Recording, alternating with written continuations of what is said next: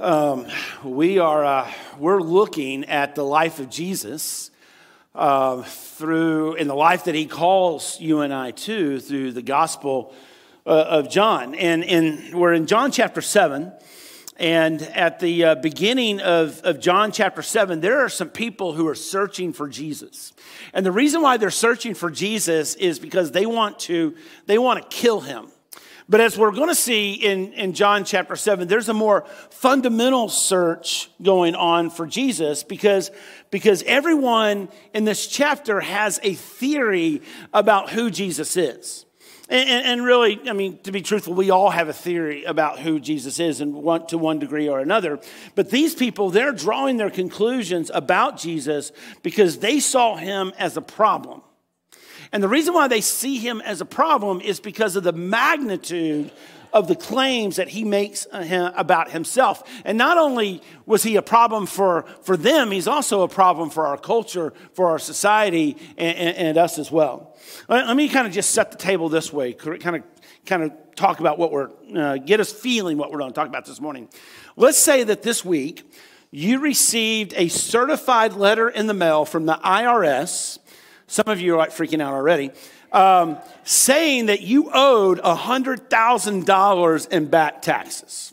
Okay? I mean, that would create a sense of panic, okay, I think for all of us. Uh, or let's, let's, let's swing the other way. Let, us say that you uh, received a certified letter from a law firm saying that you inherited from a very distant, distant, distant relative a million dollars. Okay? What would we do? Well, I'll tell you what we wouldn't do. We wouldn't tear up the letter and throw it in the trash and say, meaningless. No, what we would do is we would launch into our own personal investigation to determine if the magnitude of these claims, whichever one, either or, whether we owe 100,000 or we inherited a million, by the end of the day, we would have launched into our own investigation about are these claims true or not. And, and, that's what's going on in chapter seven. And I hope and pray that that's what happens in our hearts today. Because the magnitude of the claims are so great that they demand that we wrestle with them and we investigate them on a personal level. The magnitude of the claim that Jesus, Jesus claimed that he was God and that he demanded, because he was God, he demanded complete allegiance to himself. That's got to be dealt with right? We've got to deal with that one way or the other. And so let's look at these four theories um, that th- this chapter that these people uh, come up with about Jesus. Okay, so here, here's what they come up with. Uh, let me just give them to you, and then we'll kind of investigate them uh, as we go along. But uh, some people thought that he was a good man or, or a prophet. Okay, uh, others saw him as a deceiver. Then there's a group of people who think he's demon possessed or he's like a lunatic. Okay, he's out of his mind, he's crazy. Um, and then there's a group of people that think that he is indeed the Christ. And so we're going to investigate these, um, um, you know, these conclusions, these theories that people have uh, come to think about Jesus. And then we're going to have three personal applications for our heart. So, John chapter 7, if you brought your Bibles, if not, we'll put it up on the screen for you. But, John chapter 7 this morning, let's talk about Jesus being a, a good man, okay? Let's look at uh, verses 12 in, in verse 40. So, verse 12 says, Among the crowds, there was a widespread whispering about him. So people are talking, okay? They've seen the miracles. Uh, they've, they've heard Jesus speak. They've heard the, you know, the magnitude of the claims that he makes about himself. And, they, and, and some said about Jesus that he was a good man, okay? Now skip over to verse 40 um, that says this. It says, on hearing these words, so Jesus is talking about himself. He's talking about his death, his resurrection. He's talking about him being, you know, God. He's on hearing these words. Some people said, well, surely this man is a prophet, or uh, translation would be a good moral teacher. Now, um, no one else, okay, in the history of the world, okay, no one else in the history of the world have made such outlandish claims like Jesus has made about himself and ever been accepted as anything but a fool. There have been people who have come along in, in human history and claimed to be God, claimed to be sent by God, and they've all been dismissed as a lunatic. uh, or as, uh, uh, they've all been dismissed as crazy. But, but Jesus, here in John chapter 8, Jesus claims to be God. And people, the response is that people want to kill him.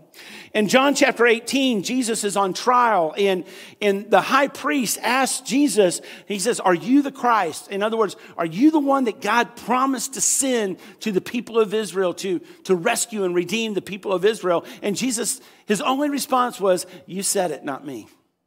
In fact, I, I will, I, will be, uh, I will return at the end of history and I will judge all mankind. Jesus was constantly making radical claims about he being the Messiah, the promised one, the Christ. Jesus goes around forgiving people.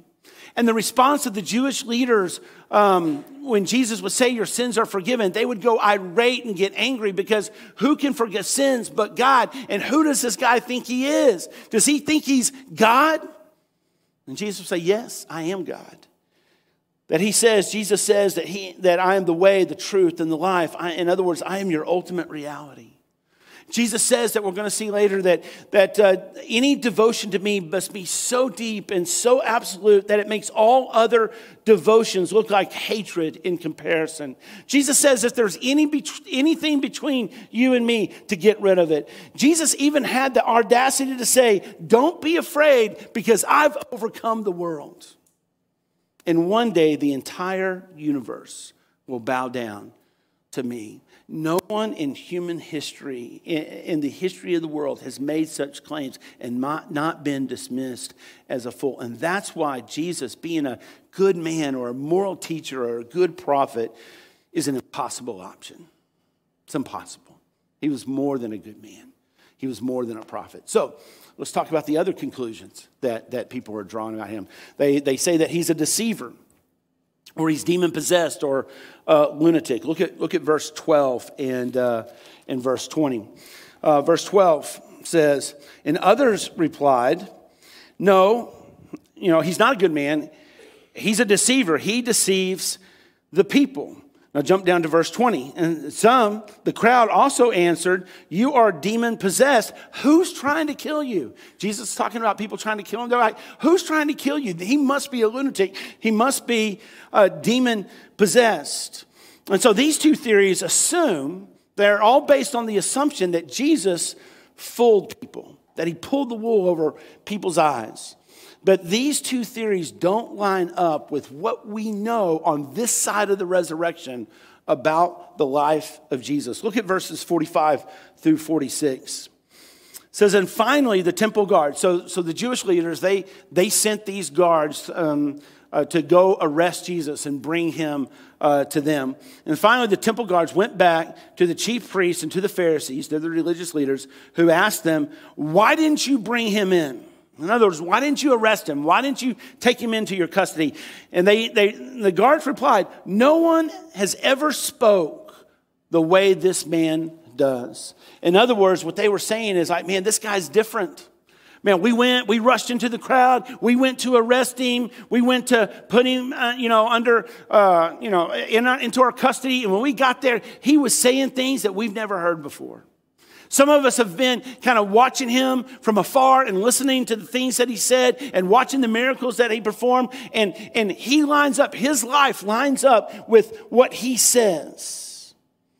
It's like this. Let's say that you find a key in your house, you know, and, and, and you, you, you don't know, you can't remember what key, what lock does this key unlock. And or what, what lock does this key go to? And so you try the front door you try the back door you try the side door you try the garage nothing okay? So you go out to the shed and you you know you try to unlock that. You're going from you're, you're trying every lock you possibly can and you put the lock you put the key in and the lock doesn't budge. You put the key in the lock doesn't move. You put the key in it doesn't unlock. And finally you put the key in, you turn it, and it unlocks. You would draw the conclusion, we would draw the conclusion that this key was designed for this, rock, for this lock.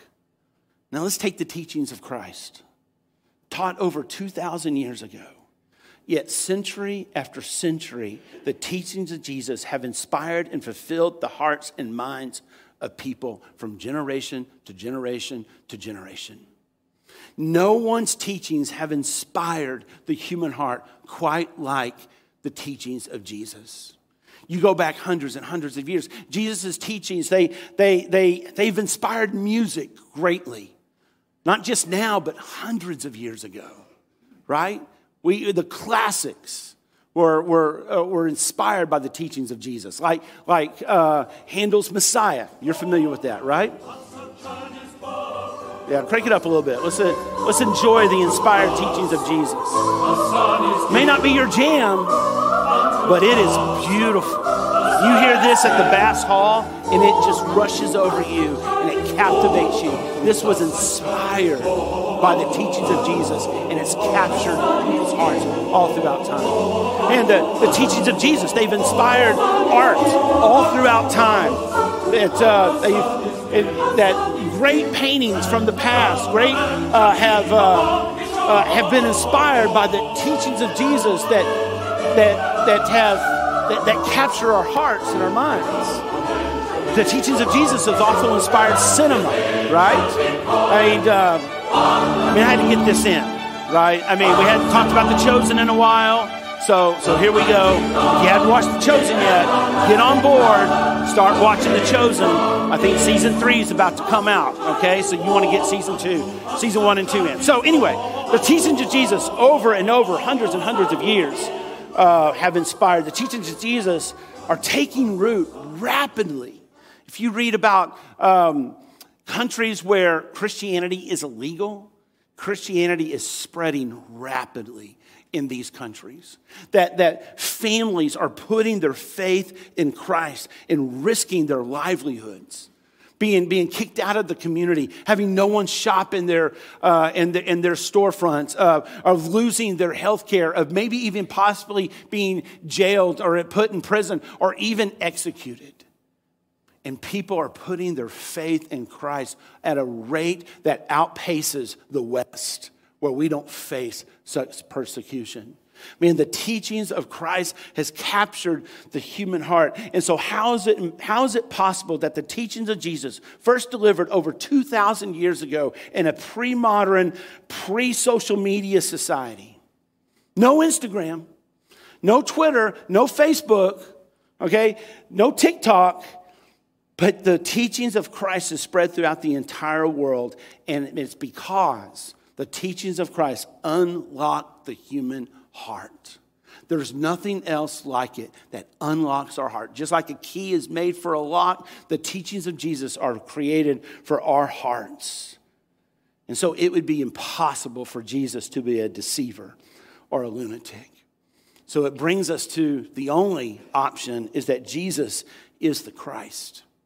Let me kind of start out with this and we'll kind of unpack this statement is that the lack of evidence can destroy faith, but strong evidence cannot create faith. That the lack of evidence, okay, can, can destroy faith, but strong evidence cannot create faith. Let me, let me kind of illustrate uh, what I'm talking about.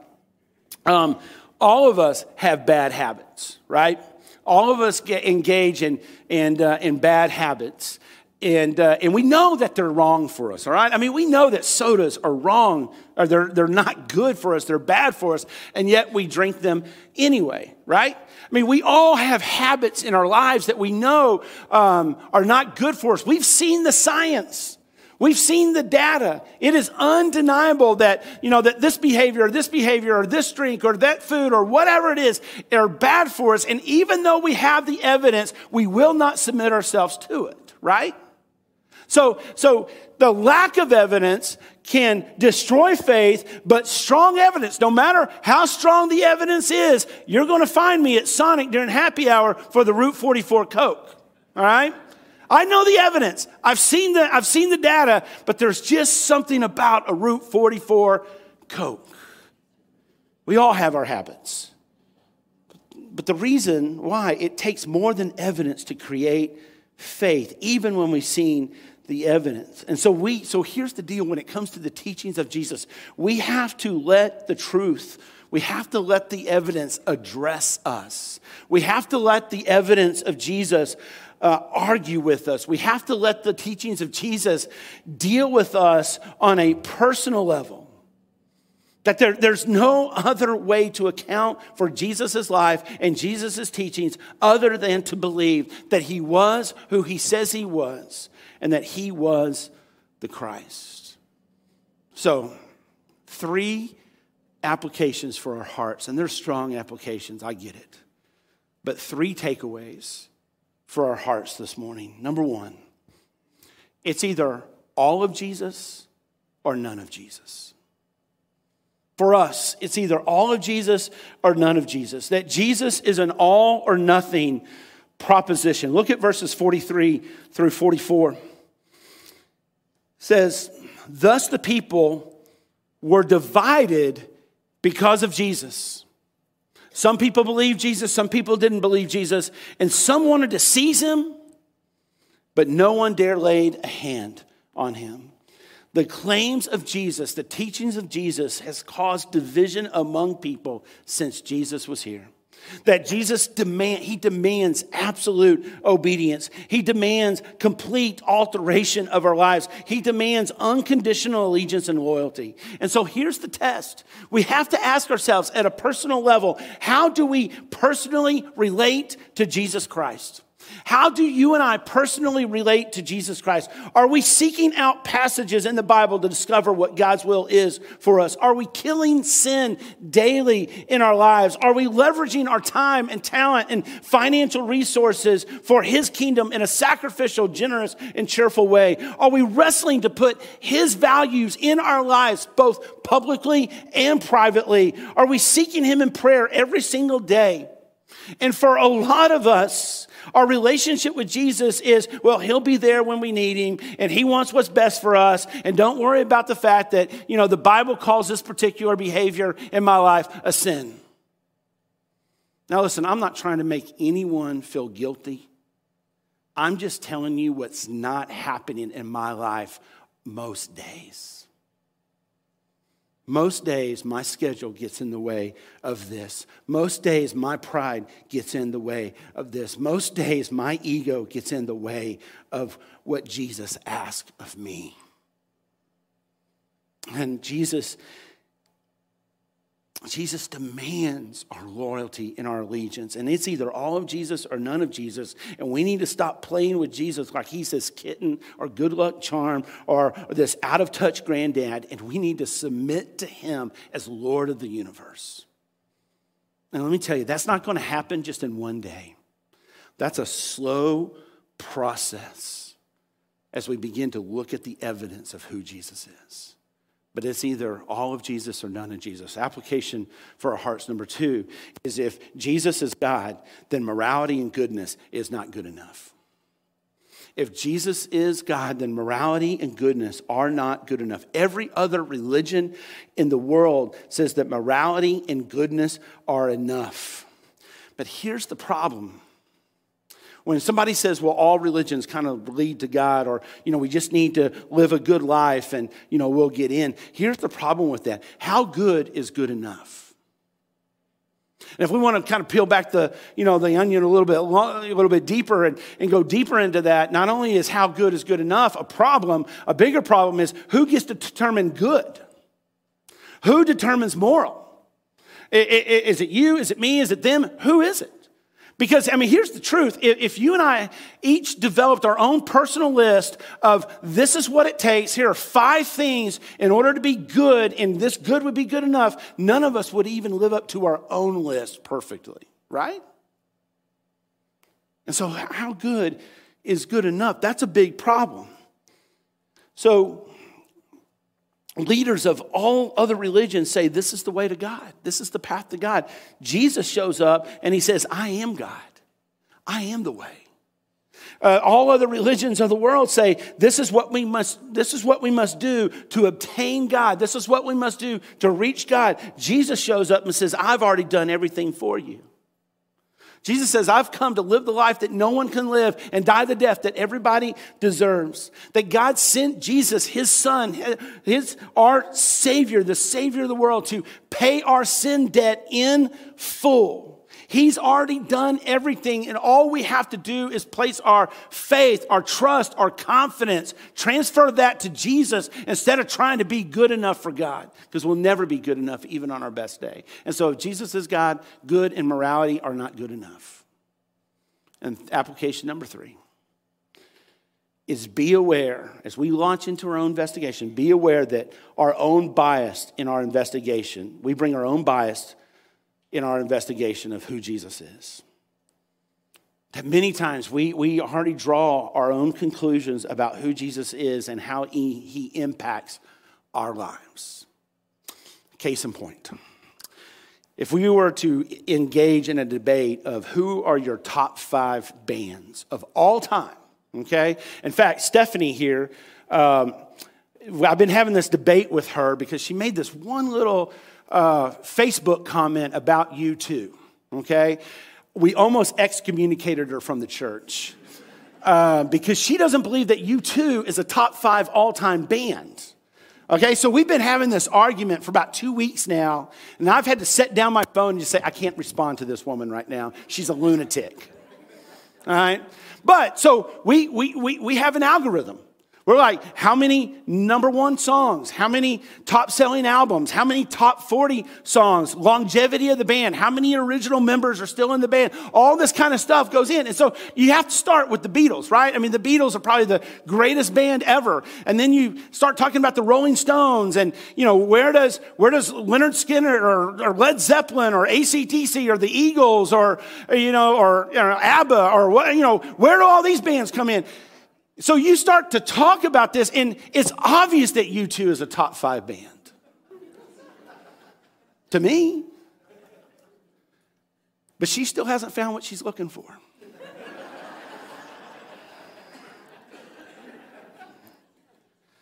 but here's the deal I have an emotional connection to those songs.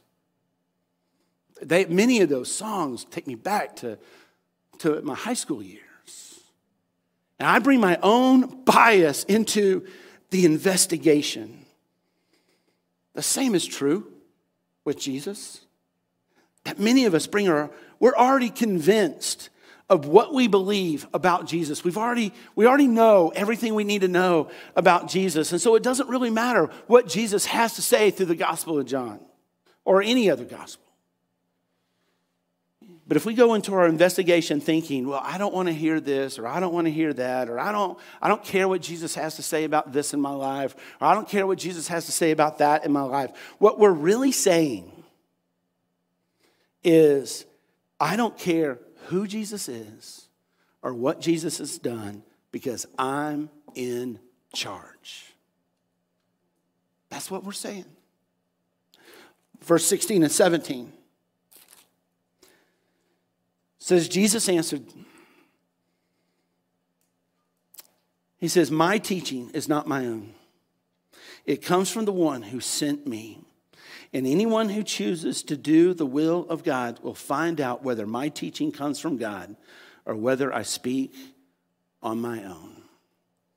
And so here's the deal. We have the tools for our own investigation man, as the band comes, I, I just want to share with the tools that you and I have, and they're going to lead us into a response time. But we have the tools, just like a, an astronomer has a telescope and a biologist has a microscope. We have tools. One of our tools is God's Word, it's the Bible.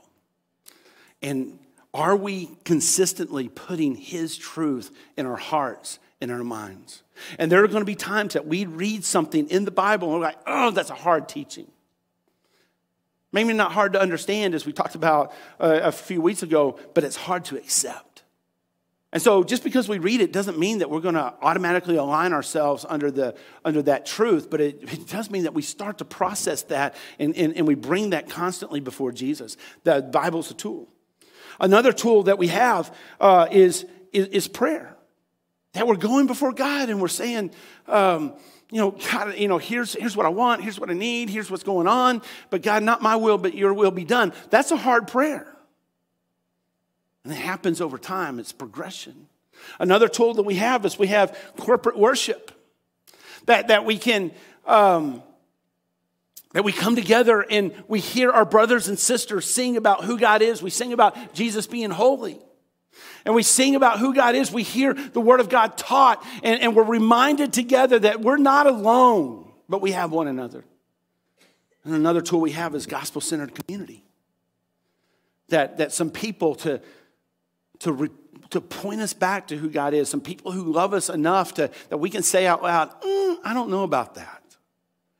Let's pray about that. Let's, let's read this together. Let's, let's wrestle. Let's struggle. Let's, let's, let's debate this because this isn't true, but I want it to be true.